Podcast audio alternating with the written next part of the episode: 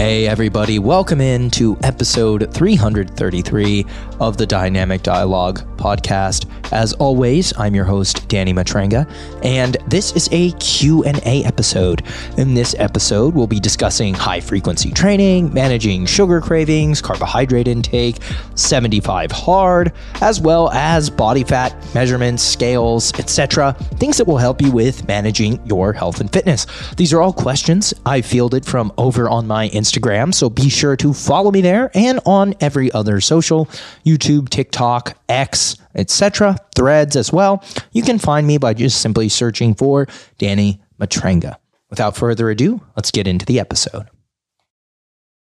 This podcast wouldn't be possible if it wasn't thanks to support from our awesome partners, one of whom is Vivo Barefoot. Vivo makes the best barefoot training shoe on the market. For years, I stayed away from barefoot training shoes despite knowing the benefit of low cushion, wide toe box shoes for the health of our feet, the intrinsic musculature that helps support everything that we do. I stayed away from these shoes because I thought they were ugly. But that was until, of course, Vivo started producing some absolutely gorgeous barefoot training shoes. These are low cushion, lightweight, breathable trainers that have a ton of bend, a ton of flex, low cushioning to provide for optimal stimulation of the proprioceptors at the bottom of your foot. Fun fact 70% of the proprioceptive cells in your body, the cells that tell your body where it is in space to help you be coordinated, to help you create movement, balance, stability, all of these things they're located on the bottom of your foot, fighting to make contact with some kind of surface so they can get the tactile feedback they need to help you optimize and coordinate movement. That's why when you're barefoot, you probably feel more stable and more connected to the ground. And I have never found a shoe that feels better to train in, not just train my clients and stand around in for eight hours a day, but literally train in tons of fantastic mobility out of my toe box, the ability to spread my toes, all in one beautiful, climate friendly package. I'm a huge fan of the Primus knit lights. I have them in obsidian, I have them in bright white, and I absolutely love this shoe. I have been raving about it for three or four weeks straight. I've never had a better training shoe in my life. You simply can't beat these. They feel great. They look great. My fiance even said, wow, those shoes, and I quote, make it look like you know what you are doing, which that's all I need to hear. Not sure exactly what that means, but I'm guessing it means good things. All the trainers and coaches at my studio said they make my calves look great. And I think this is because when you're wearing a barefoot shoe, you're using more of the intrinsic muscle of your foot and ankle complex that is so imperative for movement. Trust me when I say you've never had a better pair of training shoes than you will when you try Vivo Barefoot. You can't beat these. And Vivo is offering listeners of this podcast a special 10% off order by using the code Danny10 on vivobarefoot.com. You can just scroll down to the show notes and grab a pair. But these shoes are fantastic. They're beautiful. They train incredibly well. They're durable. And I promise they'll be the best pair of shoes you've ever had in the gym. Again, that's vivobarefoot.com and check out using the promo code Danny10 to save 10% on the best pair of shoes you've ever owned. Okay, so getting into our first question, this one comes from K Mish. And the question is I've been waiting to start 75 hard. Do you think it's a good way to start my fitness journey?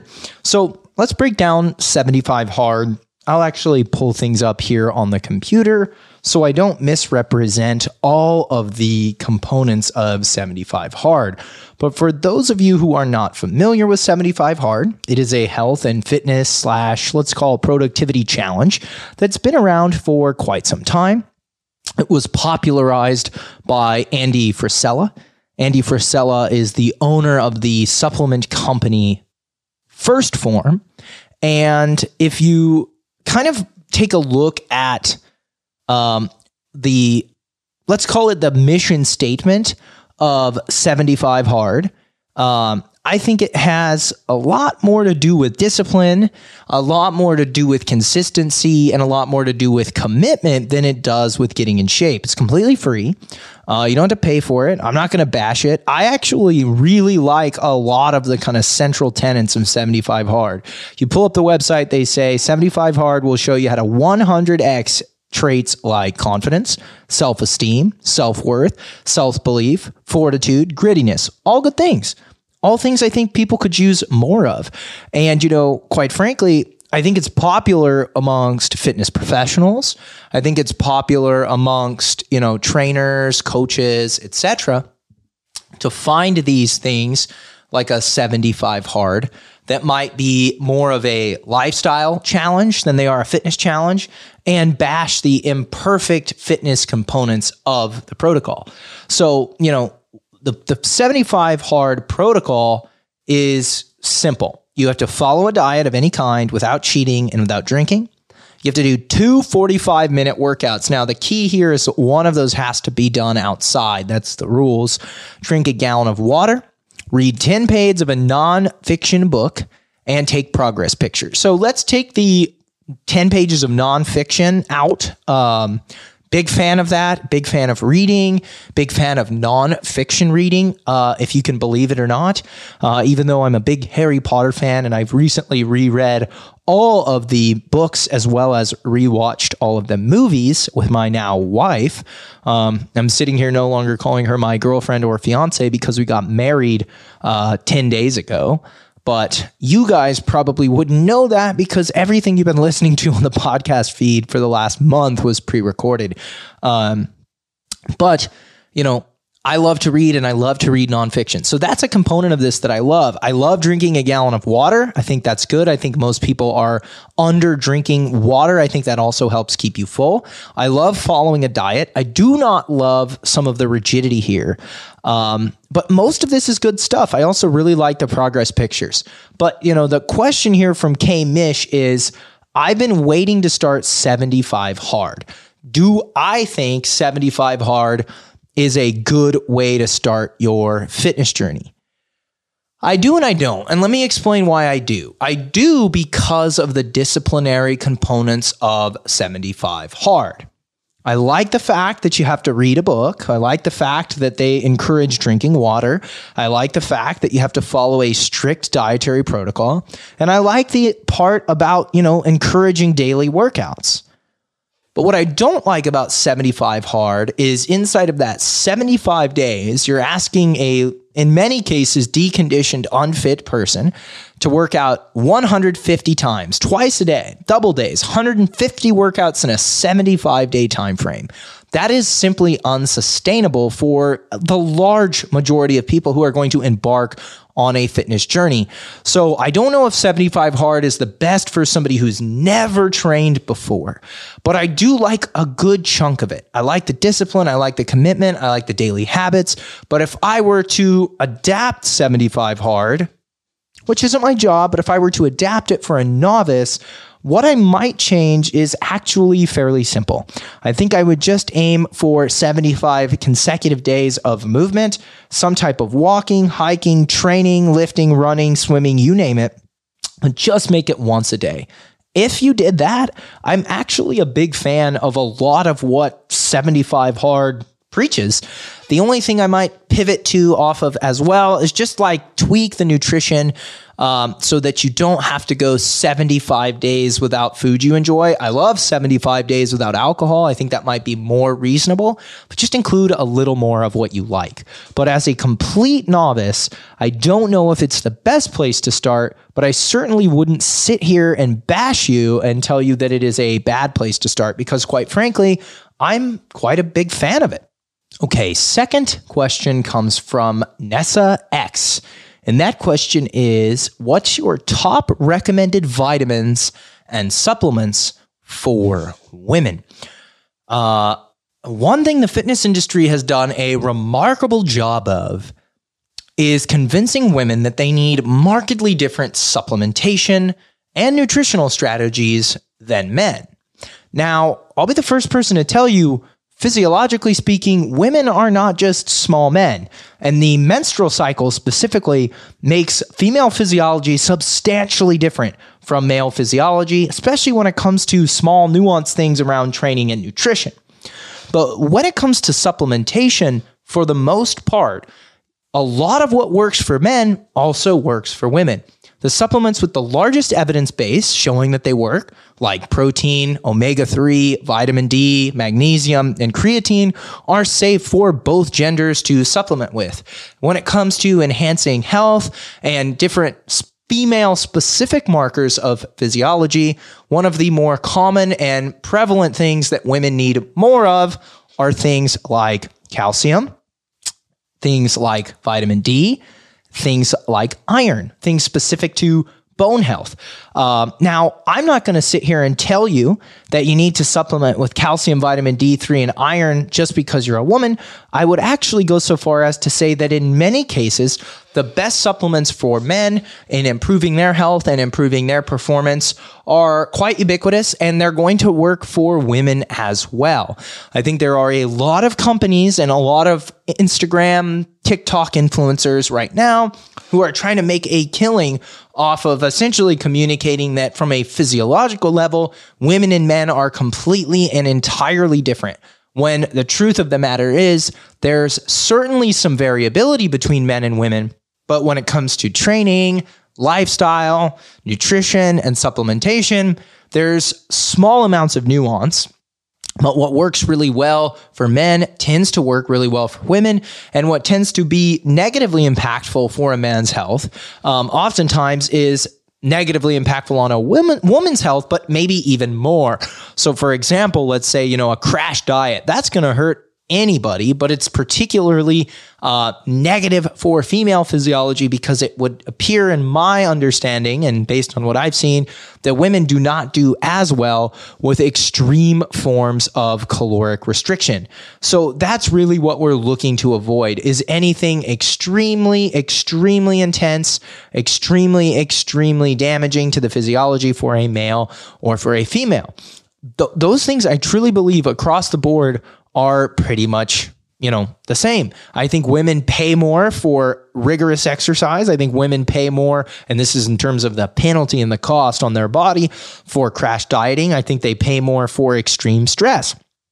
So if you are a woman and you are training very hard you have a lot of stress all of those same supplements that help with training recovery stress management you know you might want to take those in the same way that a man would but the dosages might need to be tailored a little bit differently for your body size. Um, now, I think there are also really important discussions to be had around supplements that may be worth avoiding as a woman. Like, hey, what do I maybe not want to take um, that a man would take? I think the first thing that comes to mind are, you know, some of the more dubious dark corner of the internet supplements like pro hormones and SARMs and peptides these are things that you know become more popular for improving male performance aesthetics and physique but they do have oftentimes a hormonal modulatory effect meaning they do change things at the hormonal level I'd recommend staying away from those for men, and I'd recommend staying away from those for women. I'm just not a huge fan of, I guess you could say, going out of your way to include more things um, that may or may not cause damage to the phys- the actual chemistry or physiology, if you will, um, of the body. That's something that just worries me a little bit. So for women and for men, stick to the evidence based supplement protocols. Stick to what we absolutely know works. And the list of evidence based supplements that work is small. It's mostly protein, creatine, omega 3, various forms of individual vitamins from, you know, vitamin C, vitamin D. Could make the argument for just a blanket multivitamin. Um, and always practice skepticism when somebody is marketing you a supplement specifically for women, uh, especially if it has or you know advertises an acute effect on your hormones. Those are things that I generally like to stay away from for men and women. because it is very, very hard to trust supplement companies when they say they're putting something on the label, unless they have third party testing. And more often than not, I would just like to kind of stay away from that. Taking a break from this episode to tell you a little bit about my coaching company, Core Coaching Method. More specifically, our app based training. We partnered with Train Heroic to bring app based training to you using the best technology and best user interface possible.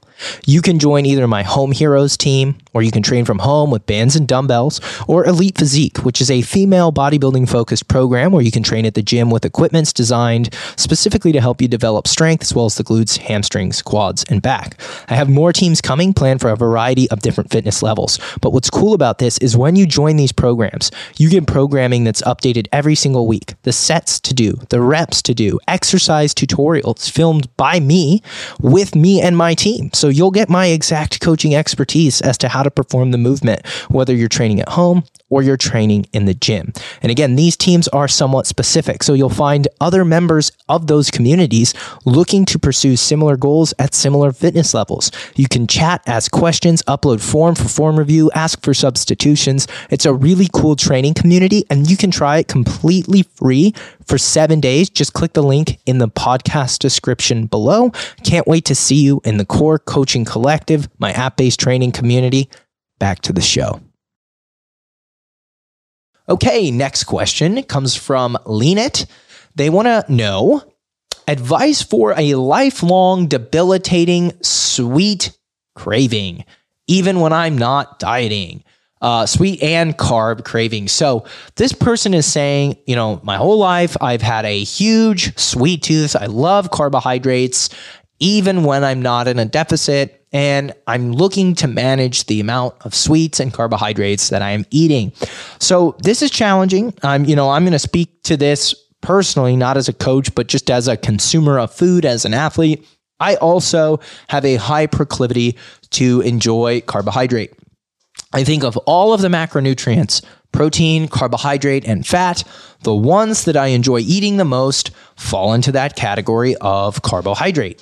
And when it comes to managing cravings, when it comes to managing sweet cravings and carbohydrate cravings, I have a very unpopular take on this that probably does not sit well with most fitness influencers, um, in large part due to the fact that I don't believe they have a particularly strong grasp on the research. Um, but I like diet soda. I really like diet soda for managing a sweet tooth. I'm not saying to have like 20 diet sodas a day, but the literature to me looks pretty clear on artificial sweeteners.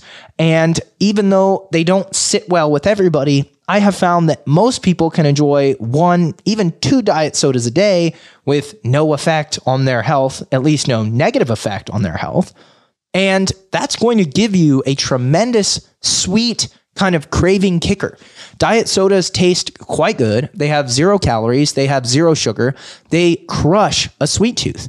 And I think if you're somebody for whom managing your sugar cravings and your sweet cravings is very difficult, and if you get started, you have a tendency to overeat, a sweet calorie free option makes sense.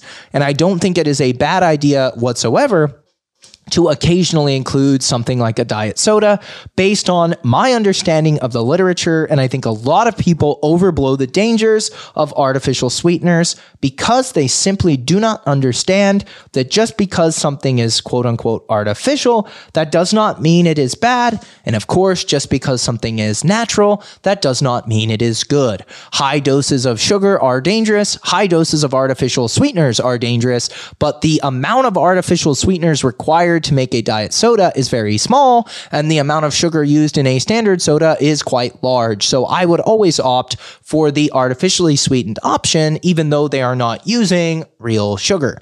And, you know, when it comes to managing your cravings for carbohydrates specifically, if you're trying to go lower on carbohydrates, I'm a big fan of fruit. Fruit is not only sweet, it's also a form of carbohydrate. Duh, most sweet things are, but fruit contains fiber, contains micronutrients. It has a very satiating effect on the consumer. So, eating a bowl of refined grain cereal, for example, might not have as satiating an effect of eating a bowl of very sweet watermelon. Both are carbohydrates. One has more fiber, the fruit. One has more water, the fruit. One has more nutrients, the fruit. And one is, quite frankly, more likely to help you on your health and fitness journey uh, in that it contains more micronutrients, more polyphenols, more of the things associated with health. And, you know, a lot of the refined grain carbohydrates that we love so much that are hyper palatable, that are ultra processed, that are easy to overconsume, they don't contain a lot of nutrition. They don't contain a lot of fiber. So, what I would recommend you do if you struggle with a sweet tooth and you struggle with carbohydrate cravings is to include sweet foods that do not have as much sugar, do not have any sugar. In fact, you could choose these quote unquote diet foods, these artificially sweetened foods.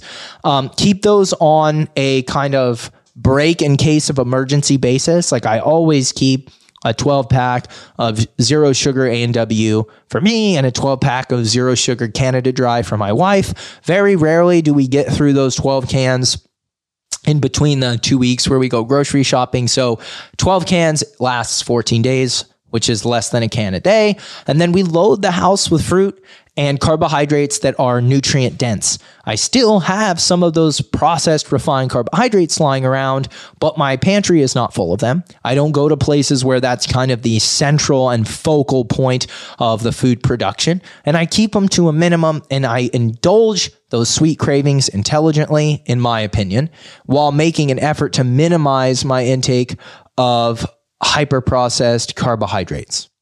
Uh, this question is from CMVR3. And that question is Do you think training six to seven days a week can be counterproductive? So, another potentially unpopular opinion uh, is I don't think most people have any business whatsoever training six to seven times a week. Uh, I've heard it said before that if you can train six to seven times a week, that you're simply not training very hard. And I tend to believe that. For most natural lifters, three, four, five sessions in the gym is more than sufficient time and offers more than sufficient opportunity to stress your tissue. And if you can't do it in three, four, five sessions, I'm not inclined to believe you can do it in six or seven.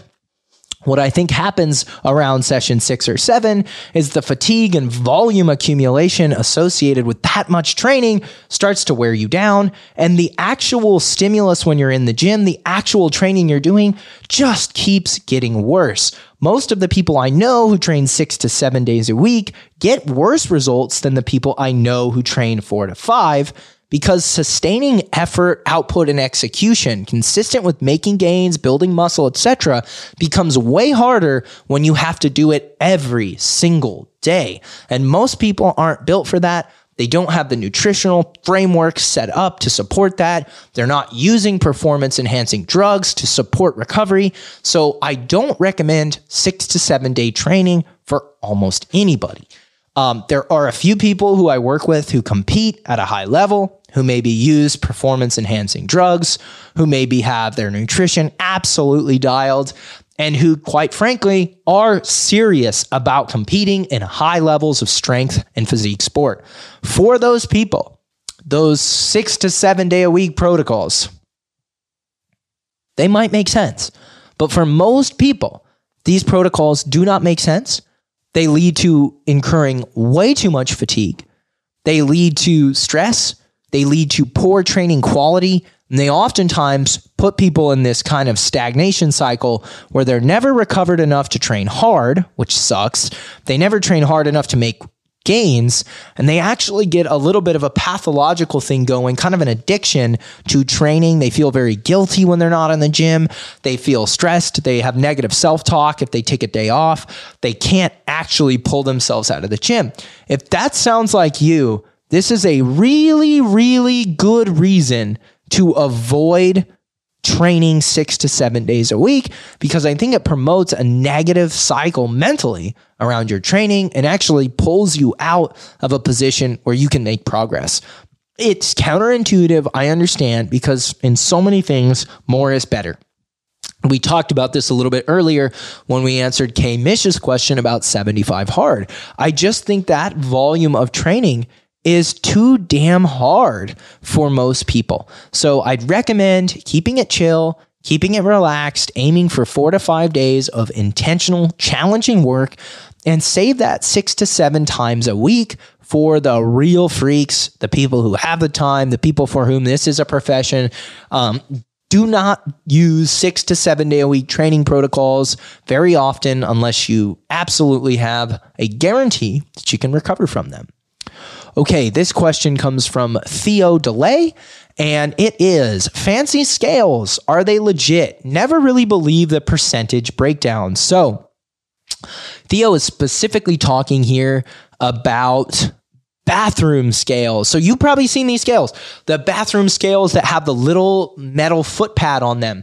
And when you step on that little metal foot pad with your feet, it is supposed to tell you your body fat, not just your weight.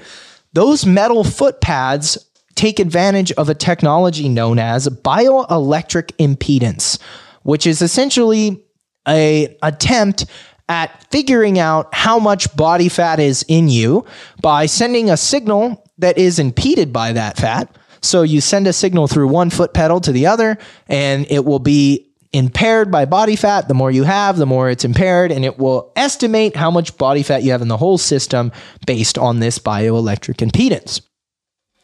What we know about bioelectrical impedance is that it's pretty shitty at estimating body fat. And so all of those scales, those home bathroom scales with that foot pad that estimate your body fat, maybe even muscle mass, etc., we have to be very skeptical about the accuracy of these technologies. Um, it's very unfair to use the single day data of what you weigh of your approximate body fat, your approximate muscle mass from one of these scales, um, and get an accurate reading. I'd say the more you use it, the better chance you have at you know getting data that really matters. But at the end of the day, the what you weigh is substantially more reliable than your bioelectrical impedance data from one of these scales. So a lot of that fancy data, I'm not a super huge fan of because I don't think it's all that helpful due to the inaccuracies associated with the technology. If you use it daily, maybe you can monitor trends, but even then, I think what you weigh is substantially more accurate on one of these scales than the best bioelectrical impedance you're going to get in a $40 Target bathroom scale. So, not a huge fan of those additional metrics. I think they leave a lot to be desired, and I would tend to stay away from them if I could. Okay, folks, that does it for the episode today. I want to thank you so much for tuning in and listening and remind you if you have not already subscribed on Apple Podcasts or Spotify, please do. Leave a five star rating and review so more people can find the podcast and send it to somebody who you think it might help. Those are all ways that you can help me reach more people on my mission of helping as many people live a healthy life as possible. Thanks so much for tuning in, and I'll catch you on the next one.